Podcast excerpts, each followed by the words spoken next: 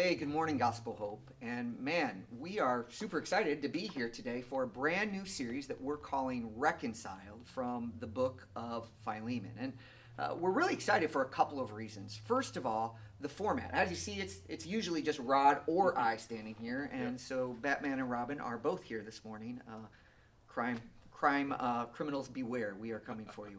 Uh, but the the idea is simply this: about a year ago, we had the idea of talking about the concept of racial reconciliation, and, and we thought it would be really helpful for our church not to just hear from one or the other of us, but for both of us. So we're going to give this a whirl. Um, I think Rod and I are excited and a little bit nervous about it, but we're going to see how it goes, and I hope this will be an encouragement to you.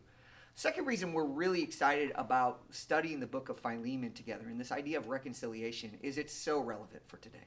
Man, if you've been following the news or current events at all, I think what you're going to find is what this book speaks to is really timeless and it's incredibly relevant for the cultural moment that we find ourselves in. So I hope you're encouraged through this study.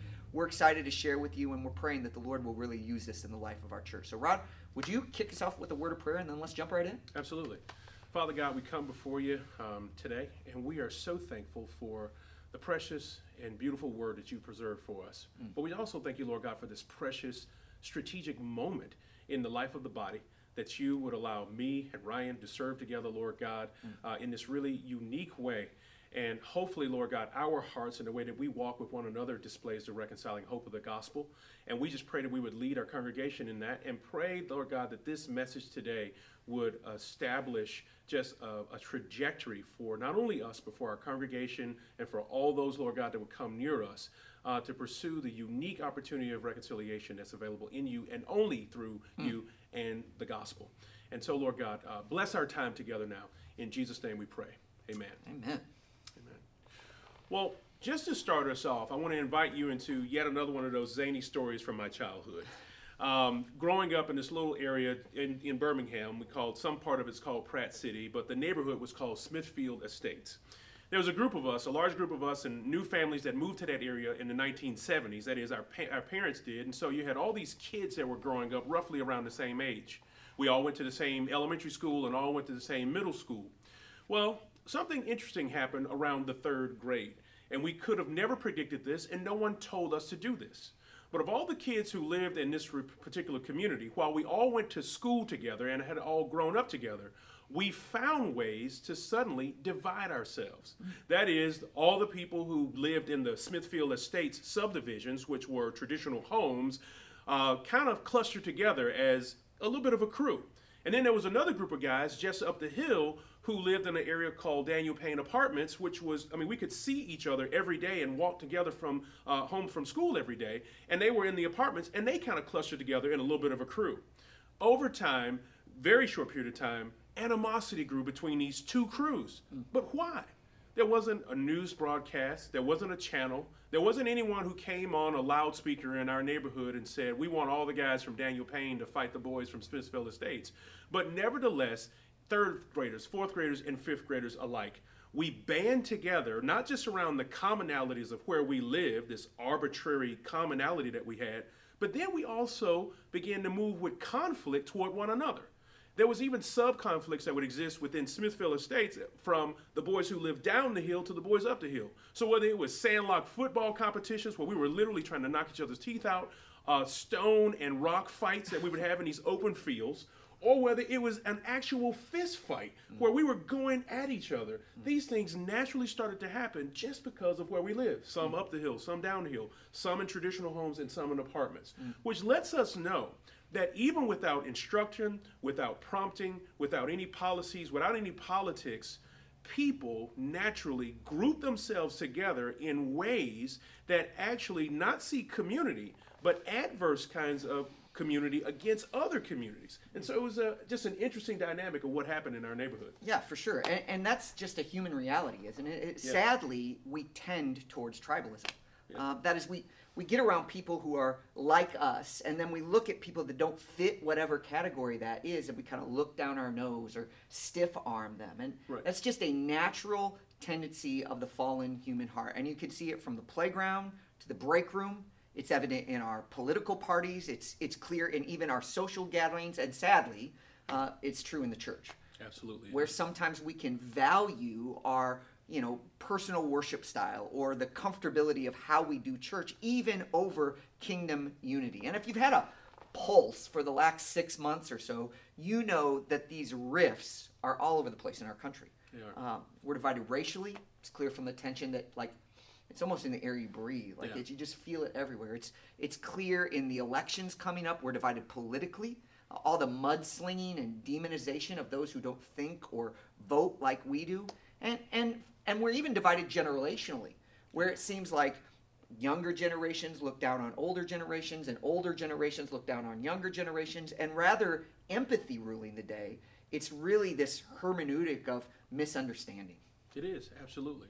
And, and no matter who seems to occupy the podiums from a politics standpoint or any policies that are recommended, if you look throughout American history, um, there seems to be no policy that can unite us. Consider this for a moment, just a brief walk through American history. The Emancipation Proclamation you thought would have unified. It was, it was a good thing. We Yeah. needed to free the slaves. That was a great moral wrong. But the emancipation, while it freed the slaves, didn't unite people. It actually gave birth to another evil, which was segregation. Mm. And then once the nation decided to pass policy and law to rid us of segregation, you thought that would have produced some level of unity, but it didn't. So after integration, we then came up with other legalized ways to discriminate. Mm. Following the eras of discrimination, we then had to come up with new policy, affirmative action, to try to make sure that all ethnic groups and, and uh, races and, and, and uh, also genders are fairly and equitably represented in all uh, uh, portions of corporate America. But even affirmative action, as positive as a policy as it was intended to be, has produced a backlash of reverse discrimination and even resentment amongst other groups that may have felt excluded in that process. So, what was the next iteration of policy? Diversity and inclusion. You can't go anywhere today with anybody talk about diversity and inclusion initiatives. And what has that done? Intended to be a net positive, and I'll say it has been had a positive effect, but it wasn't able to produce human unity. Because after you get diversity and inclusion fully uh, uh, in place, what we end up with is identity idolatry. Everybody is super focused on their particular identity, and, and identity becomes, idol- uh, becomes idolized, and then we get identity politics. So all of these four great major historical policies have not been able to produce human unity. And the reason that I believe this is the case is because unless the truth grab holds of our hearts, our hearts can always find loopholes in the policy. yeah yeah Right? And so, I mean, look at this Hebrews chapter 8, uh, verse 10. For this is the covenant that I will make with the house of Israel. For in those days, declare the Lord, I will write my laws on their hearts and on their minds, and I will be their God, and they will be my people. The deal is, the Bible seems to intimate that unless those things are written on our hearts, no policy, no piece of paper, and no political group can ever bring us real unity. It's only God who can do that. And this is terrible. Yeah, and and as good-hearted or as well-intentioned as certain policies are, they never get deep enough into our hearts, just like you said there. And, and, the reality is this: our, our world has no solution to the problem of division. Uh, and, and I'm not saying that kind of casts judgment on anything, but it is a difficult problem, and nobody has been able to solve it. And that's why the book of Philemon is so so relevant. Yeah. Because in this text, you meet two people who, who seem to be very, very different individuals. First of all, uh, we meet Philemon, who is the recipient of this letter and apparently a personal friend of the Apostle Paul. It seems like Paul stayed at his house and all kinds of things there, so there's this close relationship. What is more, Philemon seems to be a, a generous and godly believer in Christ who even host a church in his house in the city of Colossae. Yeah. Then entered the scene Onesimus. And, and here is, as they say, the plot thickens. Onesimus was a runaway slave or a bondservant, more on this in a moment, um, of guess who? That's right, Philemon. Philemon. And, and so here you have this crazy, crazy scenario where Onesimus runs away from Philemon and somehow, in God's providence, works his way all the way to Rome and lands here in prison or meets Paul while under house arrest. Paul shares Christ with Onesimus. Mm-hmm. Onesimus becomes a brother, and then Paul says to Onesimus, Hey man, you need to head on back home and get this relationship reconciled. And it's just a beautiful, beautiful picture of the power of the gospel. Talk about turn of events. And, and, it, and it points to the big idea of the book of Philemon, namely this For those in Christ, though reconciliation is often improbable, it is never impossible. Let me say that again. For those in Christ, though reconciliation is often improbable, it is never impossible. But before we unpack that fully, there's a couple of things that we wanted to share with you, just some clarifying remarks to make sure that we really benefit fully from the book of Philemon here. Can you believe it? That one of the foremost texts to help us to appreciate reconciliation actually has in the background one of the most hideous institutions that we're familiar with in Western culture, which is that of slavery. Many people look at the book of Philemon and say to themselves that this is one of the places where the Bible is soft on slavery or the Bible uh, encourages slavery. And that couldn't be further from the truth. There's a couple of things that I want to make sure we note when looking at this text as we take into consideration this unique relationship between Onesimus and Philemon and the unique differences between slavery as we know it or heard of it here in the West. First of all, whenever you hear the word slavery uh, in English, it's actually the Greek word doulos. Now, what's interesting about that term is that's the same term that the Lord Jesus used to refer to himself in relationship to his Father and his mission. And it's also the same term that the disciples and all those who followed Christ as apostles used to define their dedication to the Father and their deep service to the church. So, in the ancient Near Eastern world, the term doulos, that is translated servant in some places and slave in another, is not a dirty word like it is for us in the Western culture. Because every time we hear the word servant or slave, we always interpret it through the lens of antebellum, and that is the, the, the grotesque version or whatever slavery that took place here. But I want to make sure we understand that slavery in the ancient Near East, or servitude in the ancient Near East, took on quite a different tone. It was not anything like what we had here in America. There's three or so distinctives that I want to give you to help you do your own study and compare what we see in the Bible that is deemed as servitude and what we saw here in America. Those three distinctives are these involuntary, indefinite, and insensitive. American slavery was involuntary, indefinite, and insensitive. However, looking at slavery through the biblical lens, it was never involuntary. As a matter of fact, in Exodus chapter 21, looking at verse 16, the Lord specifically says to Israel, whoever steals a man and sells him, takes a person against their own will and sells him, and anyone that is found in possession of him shall be put to death. Mm. So to involuntarily take a person from their homeland is a capital offense mm. uh, under the biblical under the biblical halo or the biblical coverage here of this topic of slavery.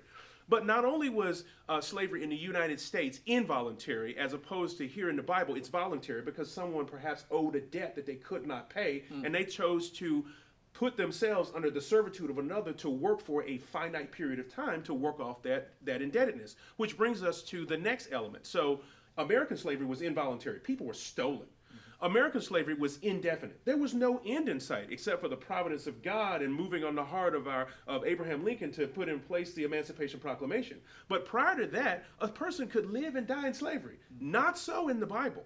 In the Bible, according to Exodus chapter 21 verse 2, slavery, debt slavery, or selling oneself into servitude to another was a, had a maximum cap of seven years, and that person had to be freed, unless, of course, the person who was being in servitude thought that they would love life with their master rather than they would a life of poverty or whatever that they were going into. And we even hear the Apostle Paul refer to himself as a lifetime bondservant of Christ. Mm-hmm. And so the Bible writers step into the same language and use it to describe their servitude to God. But there's a third one, which I think is important. American slavery was highly insensitive to human rights. In the Bible, in Exodus chapter 21, verse 26, it says that if a man were to strike the eye of a slave or a servant, his male servant, and destroys it, he is to be let to, to be go to go free. If he knocks out a tooth, he is to go free, and he shall also that person's indebtedness is done. So, in the biblical idea of servitude, indentured servitude, or voluntary servitude, a hurt servant was fully compensated and fully emancipated. Mm-hmm. Now, can you imagine if slavery of the U.S. type, the shadow slavery, where human beings were property, had followed just those three basic rules? It wouldn't have been able to exist because it was based on horror, insensitive human rights violations, it was involuntary kidnapping. And so that's not what we see in the Bible. And I hope for those that are listening to this that you'll go back and do your own research and understand that while the relationship between Onesimus and Philemon bears some similar language that we know, it's not the same logistics that we had here in the U.S. Well, one might ask the question if that's the case, Rod, why was the Bible used to validate slavery? Why was it such a central piece in keeping people enslaved? And the answer is this is that a fallen heart can always come up with faulty hermeneutics. Mm. When our hearts are wrong toward God, we can always look at the Bible and find a way to justify our sin, which is part of the reason that we get a chance to sit at these tables and talk about the deep need for reconciliation. Right. But another thing is this Paul expected something very powerful and very public to happen. And it says Paul expected reconciliation to be a public activity and not just a private affair. Yeah. How do we know that? When you look at Philemon uh, verses 1 and 2, he not only addresses the book to Philemon and all those who are at the house church, but he expects it to be read publicly. Yeah. So the church is actually invited into this. And as you would say often, the whole church is invited into the fight for reconciliation. Mm-hmm. Not just this personal you know, clandestine meeting between Onesimus or between Paul and Philemon saying, hey, let my boy, you know, have some slack, you know, mm-hmm. and I'll repay his debt. No, the whole church was invited into this call to reconciliation. Yeah, oh, that's so helpful, Rod. And and all of that, all that backdrop kind of leads us to where we're going this morning. And it's simply this we must find unity in Christ. Nothing else will work. Right. There's no hope for real and lasting reconciliation apart from Jesus and his work to bring sinners together. Now, you might hear that and say, but Ryan, that sounds well and good, but come on, man. I mean, look at our society, look at our culture, look at where we're at right now. Isn't that just some sort of religious platitude that you and Rod have to say because you're pastors? Well, perhaps, or perhaps not. Because it sure seemed to me that when you read the book of Philemon, Paul, the apostle, the apostle of Jesus Christ, believed that true unity was possible. Um, pause and consider for just a minute. There were some extremely high walls between Onesimus and Philemon. I mean, this was a relationship that was fraught with tension. And yet, as you read the epistle, it seems like Paul was convinced that real reconciliation was going to happen. It wasn't just like maybe. He was like, he knew that something was going to happen. So much so that he writes in verse 22 catch this prepare a guest room for me since I hope that through your prayers I will be restored to you. In other words, Paul is so confident that he's like, hey man, get the guest room ready, I'll be back. He didn't think this relationship was going to be in jeopardy. Yeah. He thought Philemon was going to respond to his pleas. Yeah. Man, Rod, do you remember um, when the Berlin Wall came down? Yeah. I, I mean, for for people like us that grew up in the 80s and the early 90s, I remember that being like a it, it was a cataclysmic event in one sense because we had kind of been raised under the era, the cloak of the Cold War, as it were. Right. And there was always this, you know, unspoken, uh, strong tension between communism and the rest of the free world. And mm-hmm. there was always this tension. And then one day, this symbol of communism gets torn down. I remember the wrecking balls coming through. And yeah. I mean, it was an amazing moment. And, and here's the thing I want us to remember that the gospel has wrecking ball power to tear down walls of division. Uh, that, that's part of the beauty of the work of Christ. And time and time again, when you read through the New Testament, you see the gospel's power to just destroy division. For instance, Colossians chapter 3, verse number 11. In Christ, there is not Greek and Jew, circumcision and uncircumcision, barbarian, Scythian, slave and free, but Christ is all and in all. Or again, over in Philippians chapter 2, verse 14, here you see the wrecking ball analogy very plainly. For he is our speak peace, that's speaking of Jesus, who made both groups one and tore down the dividing wall of hostility. Uh, so if the gospel has power to unite and reconcile Philemon and Onesimus, brothers and sisters, it still has that type of power today. It can reconcile progressives and conservatives. It can reconcile blacks and whites. It can reconcile men and women. It can reconcile millennials and boomers. The gospel has power to tear down walls of hostility. So, how does that work? How does the gospel achieve that unity? It's that question that we want to answer here briefly in the next few moments and point out three ways that the gospel has power to display reconciling hope. See what I did there? Reconciling hope. That's our church. Okay, good, good. So, Rod, take us through it. The reconciling hope of the gospel. Yeah, absolutely. So one of the first things that we cannot miss by reading the Bible, and definitely not by reading uh, as we read the book of Philemon, is that the gospel unifies. The gospel unifies. Uh, but on what terms? How does it unify, and what evidence do we have? If you were to read through uh, Philemon, in those 25 verses, you have all kinds of language being used, but there is no language that is more prevalent than family language. Mm. Eight times we hear the Apostle Paul use the terms my brother, or use the term father, use terms like son, this familial language. Mm. And is it just window dressing? No. I would suggest that based on the next word that appears more times than any other, which is the word love. Mm. So, in combination with all these familial terms, you have Paul not only referring to people as sisters and brothers and partners and, and fathers and coming to stay at their guest house, mm. but then he says there is a unique kind of love that exists amongst us that I want to be preserved. And that family language and that family love leads us to live real and authentic family life. One of the evidences of it is found in chapter, excuse me, in verse 8 and verse uh, verses 8 through 10. Look at Paul's words when he appeals to Philemon on this issue. He says, "Accordingly, though I may be bold enough in Christ to command you to do what is required, yet for love's sake I prefer to appeal to you." I, Paul, an old man and now a prisoner, also for Christ Jesus, I appeal to you for my child Onesimus, whose father I became in my imprisonment. Mm. The Apostle Paul, I don't know if you saw this, said, I could pull rank in Jesus.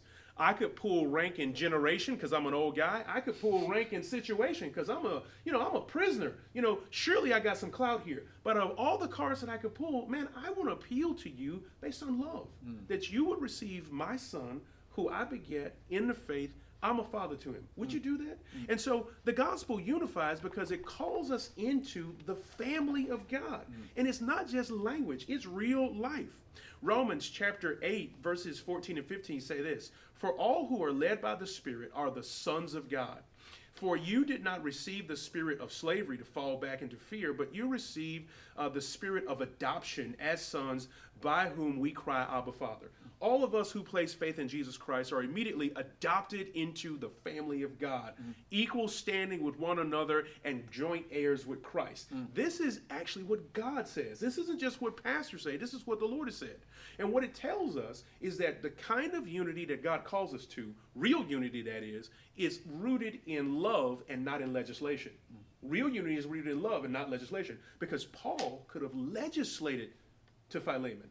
He could have commanded him based on his role to do this. But Paul wanted it to be love oriented. So when we're spirit led and love driven and not legislation oriented, we can pursue and have real unity. Oh, that's beautiful. That's beautiful. So the gospel uh, united Paul and Onesimus, or I'm sorry, Philemon and Onesimus, but it also did something else. The gospel transforms. Uh, look at verse number 11, where a very, very interesting Paul makes here. Look at what it says. Once he was useless to you, that's Onesimus, but now he is useful both to you and to me. Uh, the name Onesimus is, it, it actually means useful. So Paul's dad joke game here is very strong. And I'm sure Onesimus probably like rolled his eyes and was like, yeah, Paul, I've never heard that one before. But, but in spite of the pun, Paul is making a powerful, powerful point. Onesimus had been transformed. Mm-hmm. He was useless, and now he is useful. I, I don't know what caused maybe Philemon to think of Onesimus that way. I mean, there's speculation that Onesimus might have stole something, and that's why Paul has to say, I, I'll pay it back. We don't mm-hmm. know exactly the circumstances, but whatever the case is, the idea is simply this Onesimus's character, because of the gospel, is now different. Mm-hmm. And if you need proof of that, all you got to do is read the next verse. Look at verse 12 of chapter 1. I am sending him back to you. I'm sending my very own heart.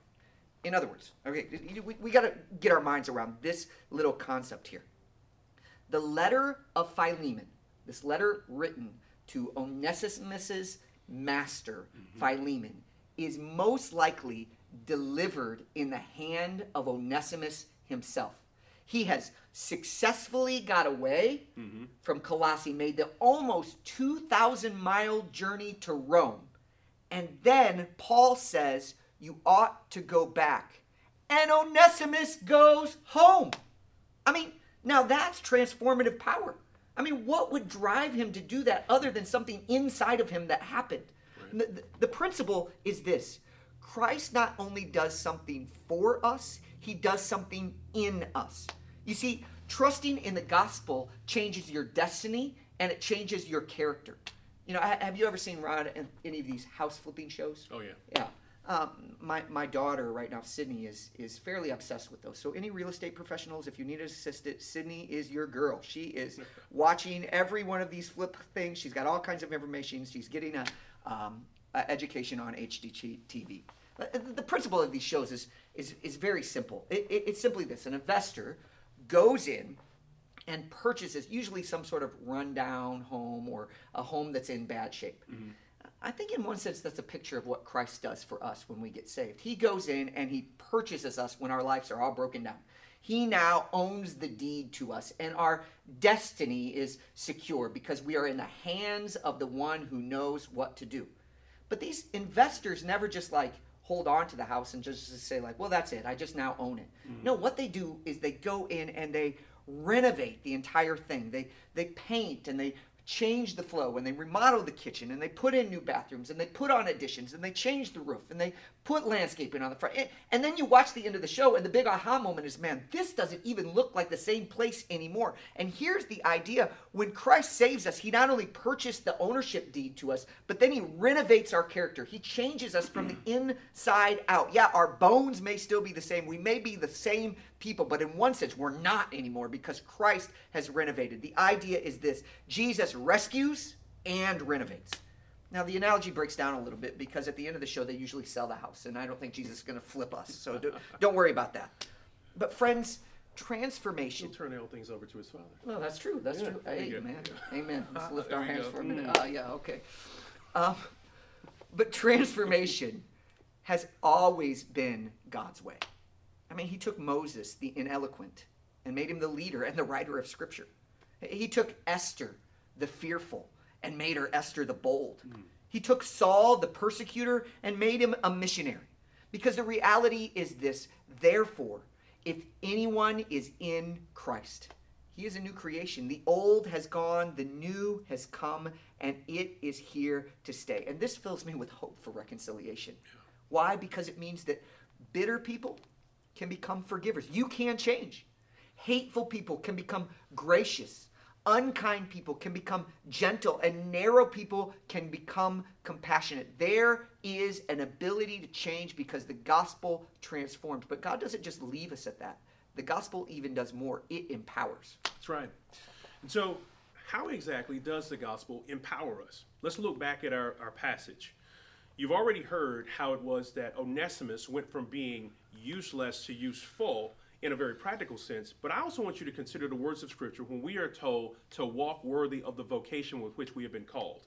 And also to consider how the Bible says that we haven't just been saved from sin uh, to God, but for good works. And so we ourselves are empowered to do good works. So we are empowered to ourselves to become more useful in the hands of God, given gifts in order to do things that we could not do in our own strength that will reach far beyond what our practical abilities could produce. But I also want you to take note in verse 16 how the Bible refers to uh, how Onesimus is called, or the appeal is to take Onesimus from being a bondservant to receive him as a brother. Consider for a moment the unique position that Philemon is in. The law is on his side. There's nothing in the culture that prohibits from him from receiving Onesimus as a bondservant. And if he is a runaway who having stole something, he is within his right to receive him back into that role. But it takes power from God to push past the legal and cultural conventions of the day and to receive this man who you might have thought was beneath you to now receive him as a brother. Hmm. So to move Onesimus from bondservant to brother means that there must be power at work within Philemon that teaches him how to love others the same way that he expects himself to be loved. And that's the same thing that Christ called us to do. The third empowering aspect of the gospel is this Onesimus is returning as a fugitive. He's on. He's been on the run because he was found or met in prison. So he may be an, an, an he may be a fugitive from uh, the home of Philemon, and he is told to be received in, in verses 18 through uh, 20. Receive him now as a fellow worker in the gospel, mm. as a peer in in the faith. This is awesome. And so the gospel empowers Philemon to forgive even when he has just cause not to. Mm. I want you to consider that. The gospel empowers us to forgive and to receive people in roles and in ways that there is no other compelling force that says that we ought to. As a matter of fact, everything else could be uh, on our side to hold our current position. But the gospel empowers us to go against the grain of culture mm. and to forgive and to receive people as our fellow equals. And what all this tells us is that the gospel ultimately empowers us to apply to the lives of others the same grace that was extended to us. Mm, amen. Amen. So th- that's that's our hope that we would be a group of people that pursues reconciliation because through the gospel it really is possible. But you might hear all this and say, "Man, I, I get it. The gospel unites. The gospel transforms. The gospel empowers." But what does that look like in our daily lives? How can we take some practical steps towards reconciliation. Well, we want to close with just two very practical things that we hope you'll do over the next several weeks to pursue reconciliation in your life. And the first one is this share a meal. You see, biblical hospitality has tremendous division crushing power. We see this in the text down in verse number 17, where Paul says this Welcome Onesimus, okay, the runaway slave, as you would welcome me. Now, I realize that hospitality during the pandemic is complicated, but what we want to encourage you to do is in a way that you feel appropriate. Find a way to spend time with someone who is different from you. Different in any way, politically, economically, ethnically, generationally, ideologically, or any way that you seem fit. Sp- seek to spend intentional time with one another, sharing a meal or a cup of coffee. Maybe it is you're able to go to a park and have a picnic together, or meet virtually online for coffee or, or tea if that's your jam, whatever. Uh, but the idea is really seek to be in relationship with someone else because whatever the case, purposefully spending time with other believers reminds us of this wonderful truth. Because of Christ, our similarities are always far greater than our differences. Because of the work of Jesus, our similarities are always greater than our differences. So I'm going to do a little exercise to help us remind, be reminded of that. So Rod, can you help me out here? Sure. Can you just say the two words like me? Like me. Okay, so I'm going to point to you and when I do that, you say like me and everybody watching, will you do the same thing? So when we see somebody who is different from us, the first thing we should say is here is a person made in the image of God. Like me. So this person is similar in that way. Here is a sinner who needs a savior. Like me. And then finally, if this person has trusted in Jesus, here is a child of God through the work of our Savior. Like me.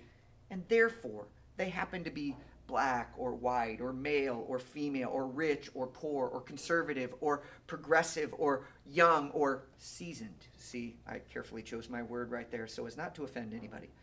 The idea is simply this we have so much common in Christ that we should be able to spend time and intentionally cultivate relationship. And what happens is this even though you, you start at different points with someone else, if you sit across the table, it reminds you that you are more alike than different and you stop demonizing people who think or look or act differently from you and you usually take a step towards them. Uh, we're not looking for uniformity. Uh, we're not trying to argue that everybody in our church should think the same way about every issue, but we are arguing for unity. And we believe that's possible by cultivating intentional, reconciled relationships. So, in addition to a shared meal, we want to encourage you to also deploy on a shared mission. I'll never forget pre pandemic, myself, Brady, several other members from our community group and other parts of the church, an radically diverse group of people, were serving at the Safe House. As you know, Brady's white, and I'm not. Brady's young, and I'm I'm, I have a medium degree of experience. I'm medium seasoned. Uh, medium You're not seasoned. heavily seasoned. Yeah, not heavily seasoned. Medium seasoned. Yeah. however, my dad is heavily seasoned. okay. Right? He's out there. And so people were coming up to us. We weren't wearing any t-shirts or special garbs, I don't think. And they wanted to know, they were amazed and intrigued by this one thing who are you and where are you from?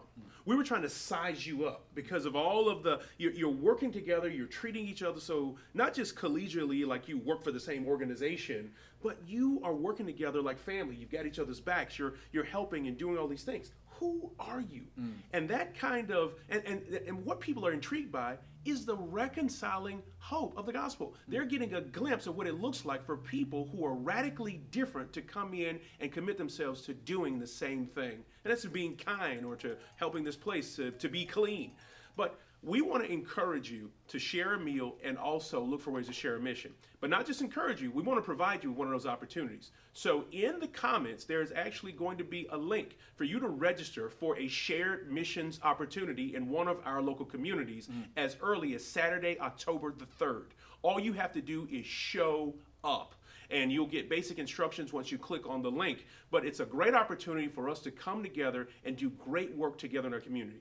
The event will be fully socially distanced, fully tooled and outfitted. Uh, all things are set up with safety uh, and all the things we're concerned about during the pandemic in mind. But we have a great opportunity, real time, to do something that allows us to have shared meals and shared mission. Amen. But we would just, just want to offer one final pastoral thought as we close, and it's simply this we want to be a church that displays the reconciling hope of the gospel. This takes work, it takes effort, but because of the work of Jesus, it really is possible. As John 13 says, by this everyone will know that you are my disciples if you have love for one another. And in this divisive time in our culture, Gospel Hope Church has a tremendous, tremendous opportunity to show that the gospel has pop, has the ability to bring people together that are different, has the ability to reconcile relationships deeply and truly. So let's be a church that pursues those ends. Can I pray for us? Father, we love you, and we're so thankful for this wonderful passage of Scripture, how it shapes us, how it transforms us, how it calls us in to reconciliation. Give us hope in Jesus. In his precious name we pray. Amen. Amen. Grateful for you, Gospel Hope.